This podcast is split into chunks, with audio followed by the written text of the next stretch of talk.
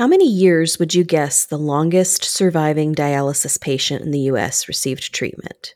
15 years? 20? Would you believe me if I told you it was 46 years? You know, we say that. Well, I never thought I'd live to see this day. Well, he really meant it. He meant it with empathy. He woke each day with a very grateful heart. He was very grateful to be given another day. That's renal care expert and kidney patient advocate Terry Litchfield. I'm Sarah Jane Castro, Director of Marketing and Communications for the National Kidney Foundation of Illinois, and your host for this edition of The Journey Continues. Terry joins us today with a remarkable story about her personal and professional passions. Terry, thank you so much for joining us on The Journey Continues.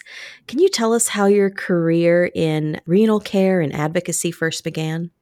My career in renal care began when I got out of college and I actually majored in economics and finance and found it was dreadfully boring. So I went back to Louisiana. My brother was on the board of the Kidney Foundation, and they had a patient services coordinator job open that I applied for and got. And I really fell in love with the whole idea of the kidney field and dialysis and decided to pursue a master's. My thesis was rehabilitation in the kidney patients what influences success? Now, this was the late 1970s. This was a long time ago. This was before HIPAA, so patient privacy wasn't the big concern it was. I worked for National Kidney Foundation, and they gave me a list of 10 long term patients that I could interview for my thesis. And one of them was a gentleman, Bill Litchfield. And he was the patient. The patients were incredible. So, long term dialysis in 1977 was 10 years or more. And so he was the patient I couldn't find. The others, I was able to call and interview them. When I would call, he was never there, and I had only his office number. I finally asked his secretary because she would say, Mr. Litchfield's out on a rig, Mr. Litchfield's in West Texas. And I was convinced I had the wrong patient. They'd given they had simply given me the wrong number. And I asked, is, is he on dialysis? And she said, What's that? So remember, in those years, it wasn't common. And I tried to explain dialysis, which she was pretty confused. And then she goes, Well, he has a thing in his arm. And that's how I figured out, well, this is the right person. And he had the most incredible attitude. And so he talked about, yeah, dialysis is kind of hobby to me. And I said, a hobby? And he said, Yes, a hobby something you do a couple of times a week and, you know, it's part of your life. And he said, You know, life may have given me lemons, but I like lemonade after all these years. so that's how I got into, I was already in the profession, but I got to merge, and I call it often, I had a vocation, but I also had an avocation. And so that's how it all got started. So you mentioned your brother was working for the National Kidney Foundation.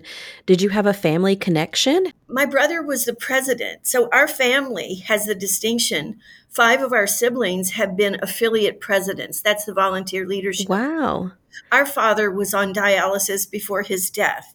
He wasn't on it very long. He didn't he was a diabetic and he had had surgery. He ended up passing away. I mean, I sold kidney candy as a high schooler as a charity. So it it kind of ran in our blood. And then after, certainly after I married Bill, my brothers and sisters chose that as one of their charities, whether they were Texas affiliate, Louisiana affiliate, and at the time my brother my brother served 20 years on the board of the NKF of Louisiana. Wow. Why was kidney care so important for you to research then? Why was it important to you to study dialysis and kidney care at that time? Well, as a patient services coordinator, I did mostly social events and fundraisers. And it struck me that many of these patients were not retired, but they didn't work. And I found in talking to them, they couldn't get jobs and they couldn't get retrained. And it was perplexing to me. And so that's when I decided I was working for the Kidney Foundation, but I decided I wanted to pursue a master's and really focus on on what I always refer to as my kidney patients.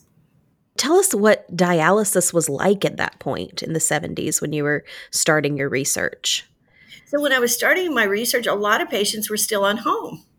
So when oh. my Oh. husband started dialysis in 1968, the only place you could dialyze was either a hospital or the US Public Service System had 10 national demonstration grants for home dialysis. And he was the first patient in Texas. His University of Texas medical branch got one of those grants, and it was for home dialysis. You had no dialysis centers, even in the 70s, but in the late 60s, early 70s, there wasn't even Medicare funding. So it was really experimental. Even in the later 70s, when I was doing my master's, there were not many dialysis units. And there were still a lot of home patients, especially in my home state of Louisiana, which is fairly rural. It was different. The machines were, I'm just going to call them clunky. They were very large, they were very inefficient.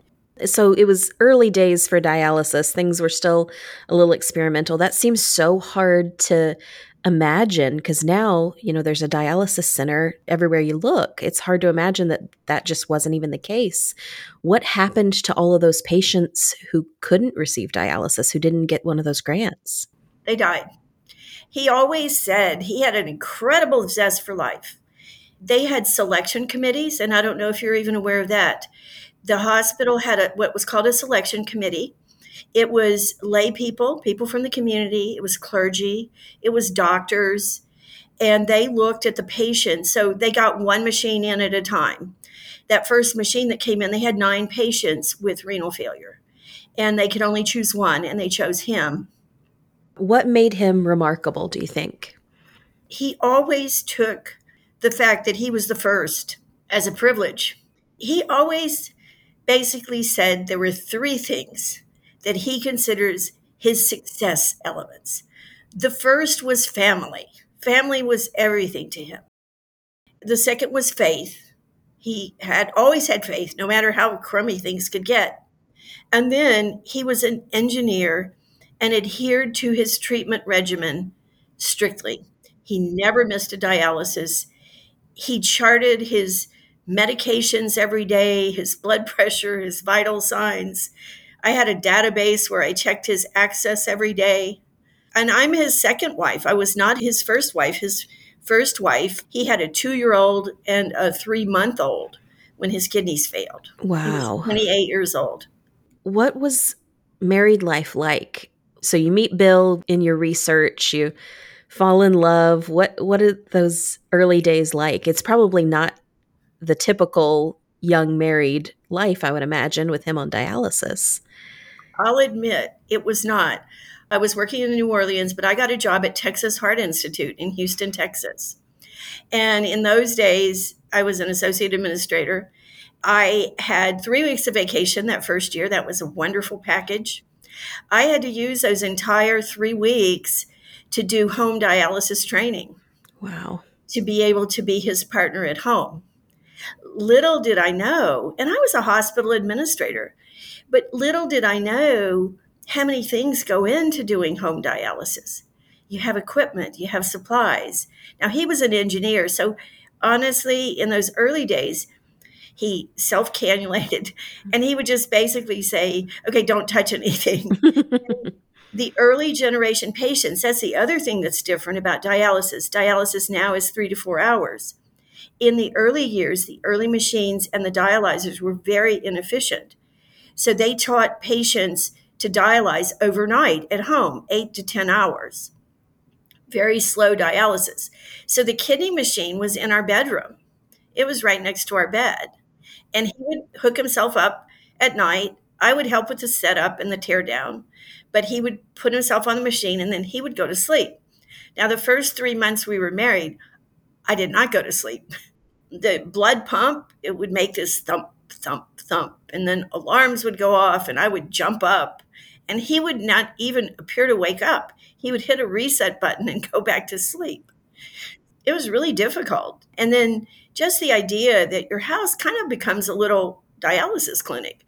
We had one bedroom that was nothing but supplies. We lived in Houston, Texas. You couldn't keep any supplies in the garage. It would get 120, 130 degrees.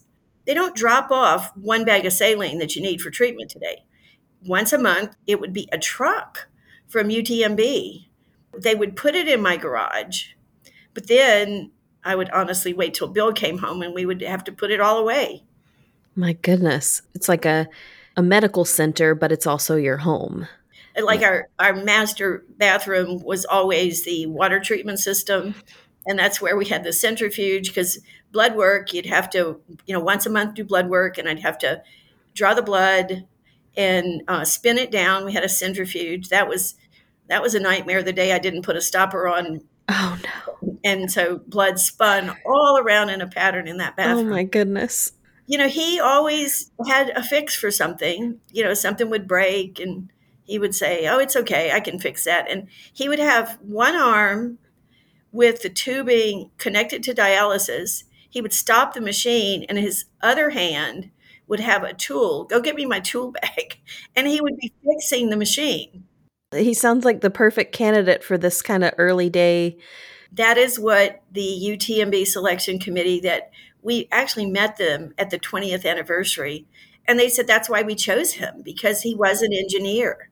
And the other thing is he had two very small children.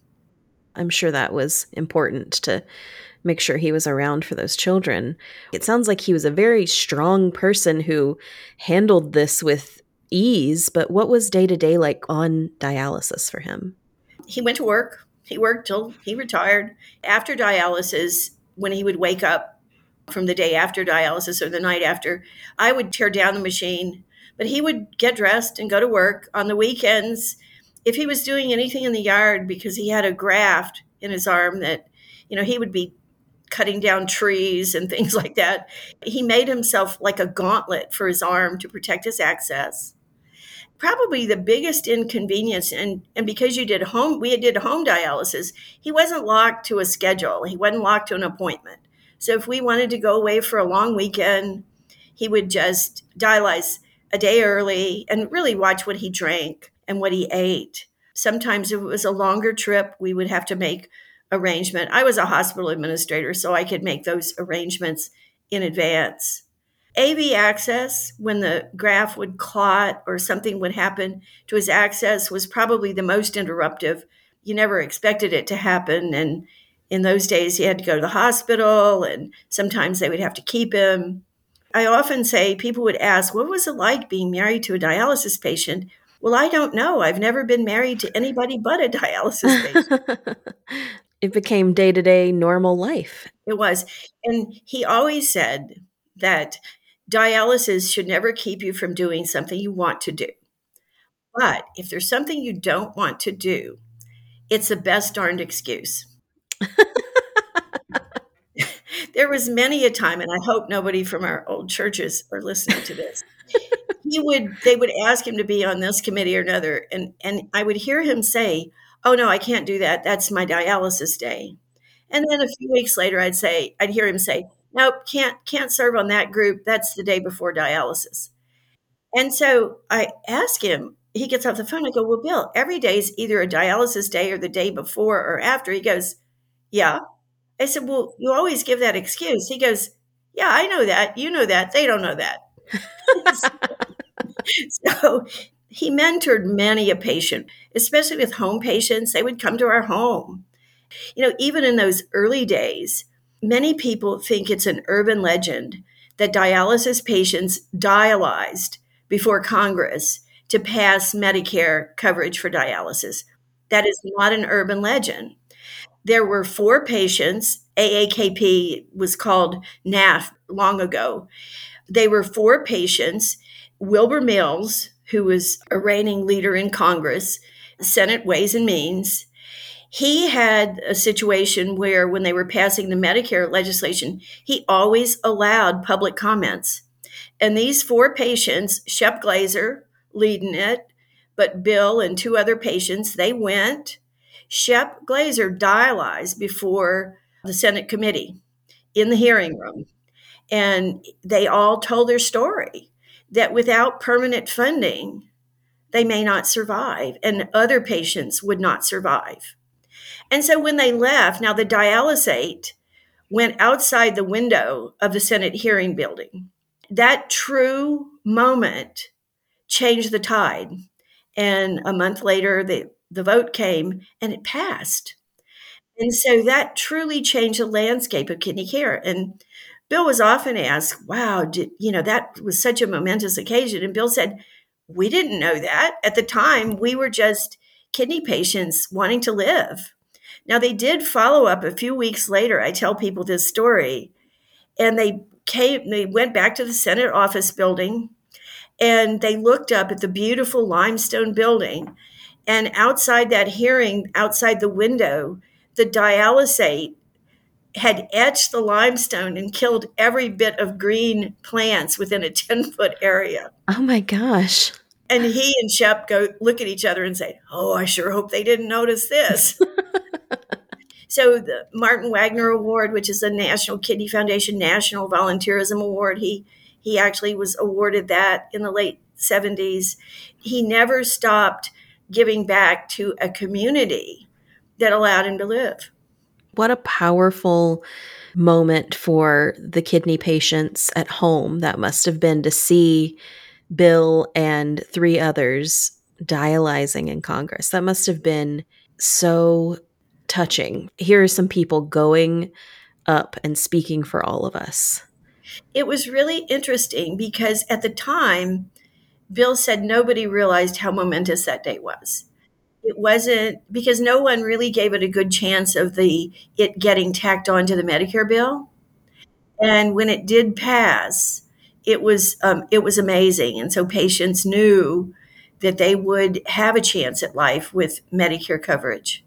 He always tried to put back, and in his later years after retirement, he would always joke with people because he continued to give lectures and volunteer. But he said, you know, I am so proud that I have a wife. I have taken so much from the kidney well. I'm so mm-hmm. proud I have a wife that puts back in the well. Oh, that's so sweet. We had such an incredible life. He never let dialysis get in his way. When his company transferred him to Asia, he had put in for an Asian transfer. And he came home and said, Oh, I got the managing director of Asia job. And I'm like, thinking to myself, I didn't say it aloud. I'm thinking, what are you talking about? You know, do you, did you forget you're on dialysis? But you know, he just said he was so happy. He had such joy in his in his eyes. I said, "Okay, let's go." So we sold everything, put stuff in storage, took seven suitcases. One was filled with toys for our then 5-year-old son, and we moved to Asia. I continued working. I worked for the World Health Organization accelerating dialysis in the developing world because the developing world, most patients died. It's an age old issue with technology who lives, who dies, and who pays. You know, we had a ready machine, a portable machine, and have machine will travel. How did his care change when you were living overseas? He was very fortunate. We lived in Singapore. And so there were a number of US trained nephrologists and so the care was the same, and he was still home. I don't think we missed anything. He was on dialysis for 46 years, right? He had a transplant for a brief period. Alex was three years old. So, unfortunately, this was in the days before kidneys were screened for the CMV virus. Mm. And so he was very, very ill and missed a long time at work. And when this was even the days before the good anti rejection drugs like cyclosporin. And I was at Texas Heart when they were doing the, the clinical trials on cyclosporin. And I really wanted him to get another kidney. And he said, Oh no, I can't miss that much work again. In later years, when he started really suffering from the effects of long dialysis. You know, he had been, he had bone disease, he had amyloid disease that affected his joints. He started losing his vision, all related. The vision, we don't know what it was related to, but things related to his long time on dialysis. I begged him to get another kidney. And at that time, he was probably in his early 60s or late 50s. And he said, You know as well as I do, there aren't enough I said, What do you mean, not enough? He said, There aren't enough organs for people that need them in this country, certainly not kidneys. He said the kidneys that are available need to be for the 30 year olds that have their lives to live. I do well on dialysis. And I'm like, no, you know, as a wife, no. And he said, no, this is the right thing.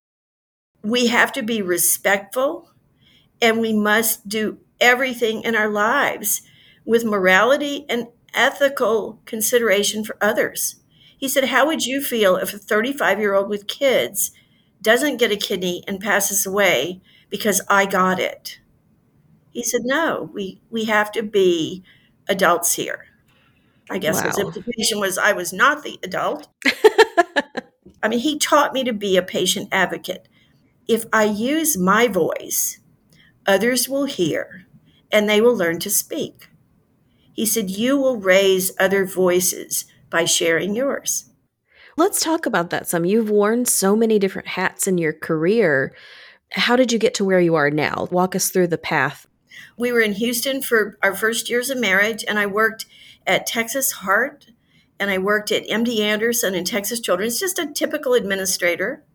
And then when we went to Singapore, I loved working for WHO. I loved it. I would go into countries and assess were they ready for dialysis? For example, if their children died of diarrheal illnesses or they weren't able to immunize their children, or if they didn't have potable water, they really weren't ready for dialysis because the cost to operate and build one dialysis unit could immunize 100,000 children. And so I would have to make the hard reports that said not ready. But I was able to develop a number of countries for their first out of hospital dialysis programs. I loved that. I felt like I was really helping countries get to the next level. And I was so proud of my US colleagues whenever I needed help, whenever I needed training. Imagine trying to teach a dialysis nurse how to perform dialysis when she has never seen it before. We returned stateside and then got recruited in the late 90s by Baxter Healthcare that was starting a renal disease management group and to manage kidney patients. So that was wonderful. But what we realized in that first iteration of a disease management program is that vascular access was going to really eat our lunch that it was terribly costly and very inefficient. So we realized Baxter gave us money to start a pilot we called Lifeline, which was for vascular access. And I was one of the four founders there.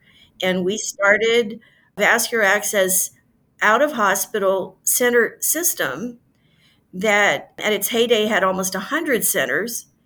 And we changed the paradigm instead of vascular access going to the hospital and waiting, if you were clotted, waiting to be declotted, freestanding centers where patients could go get their dialysis access fixed and return back to their dialysis unit.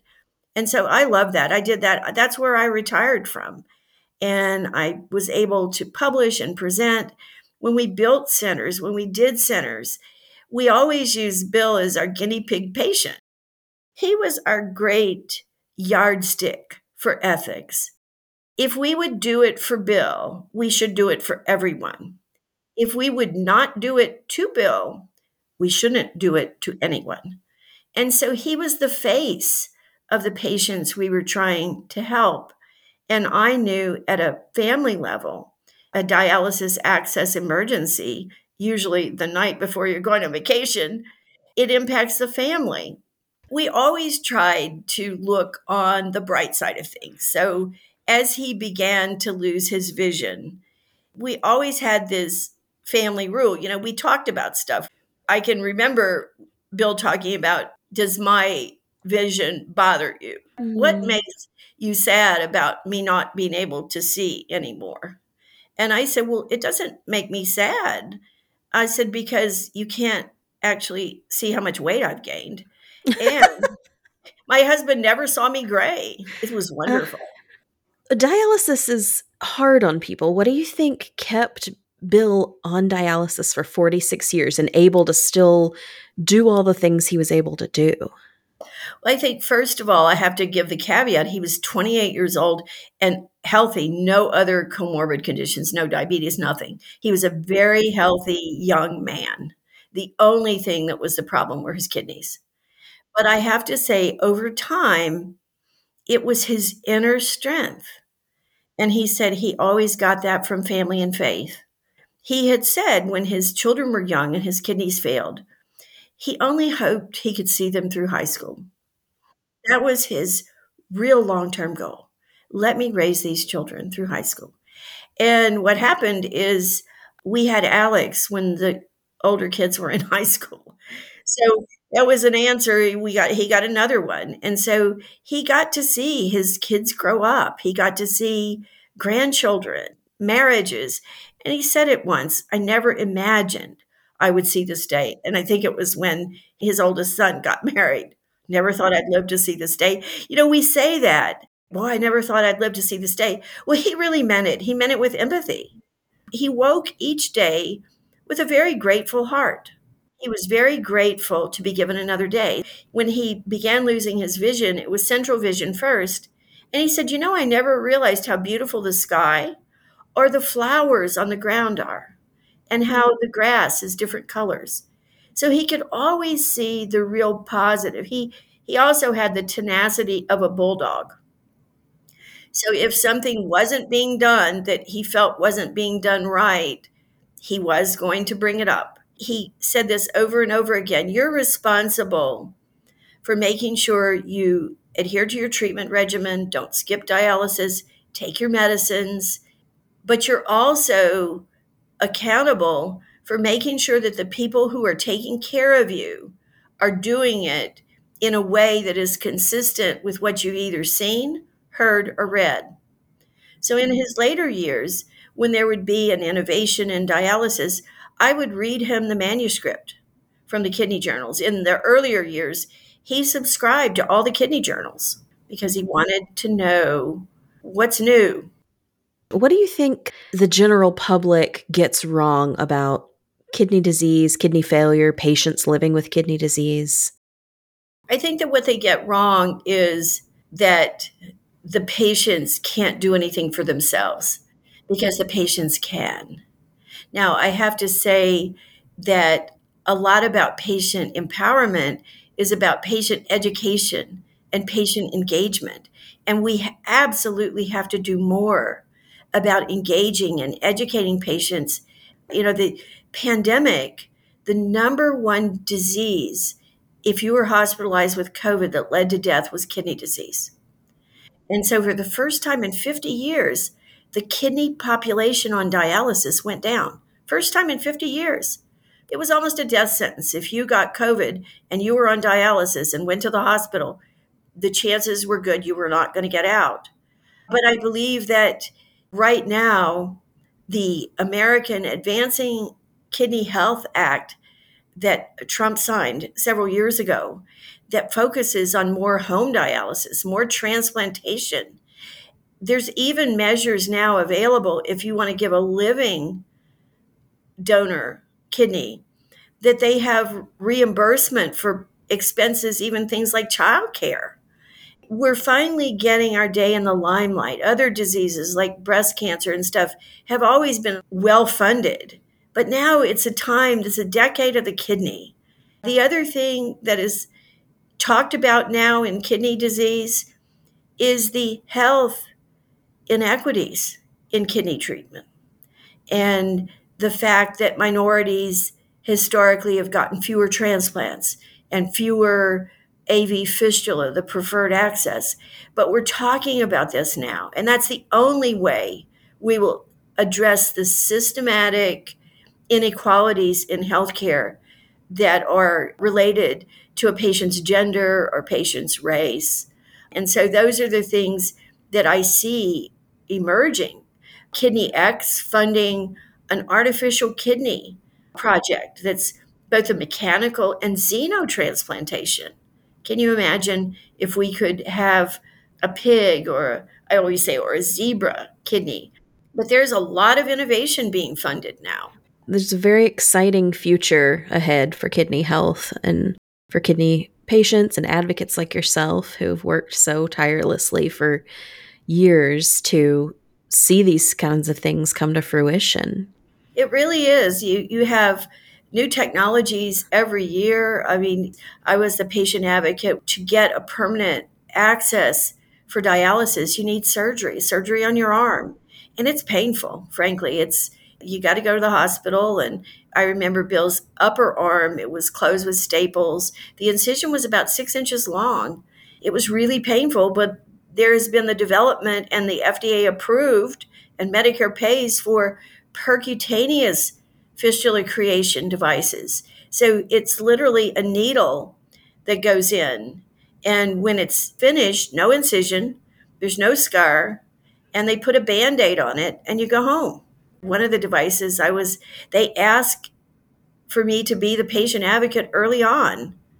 And I just said, this is amazing. Because one of the things that seems really small in the scheme of things on dialysis is the cosmetic aspects of what people's arms look like when they're on dialysis.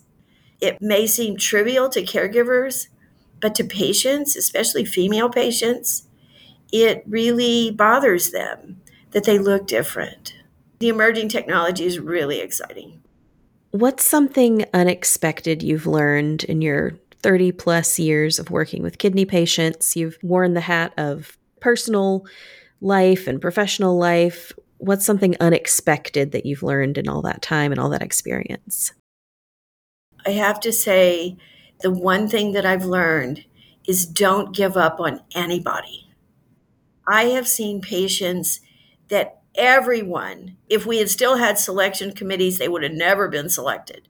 And typically, I served on a board at a hospital, and they were getting ready to discharge a patient from the dialysis unit. That means kick them out. It's a polite word. And there was not another dialysis center anywhere near. And I just said, no, let's not. This is going to kill him. You know, this was a really mean old guy, kind of abusive. And basically, we listened to him. And I'm very happy to say he turned around his behavior. The dialysis unit went the extra mile and said, okay, we'll keep him for three more months. So don't give up on anybody.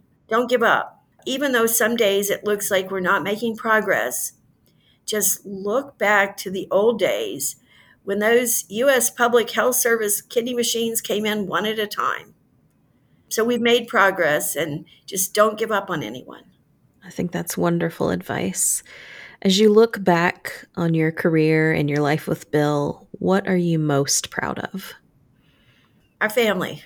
That, you know, we we raised a family, we did all the all the things that families do and kidney disease, I guess, ended up just for us being a hobby. Terry, it has been such a pleasure to talk to you. Is there anything else you'd like to leave our audience with? Any other advice or information you want to share?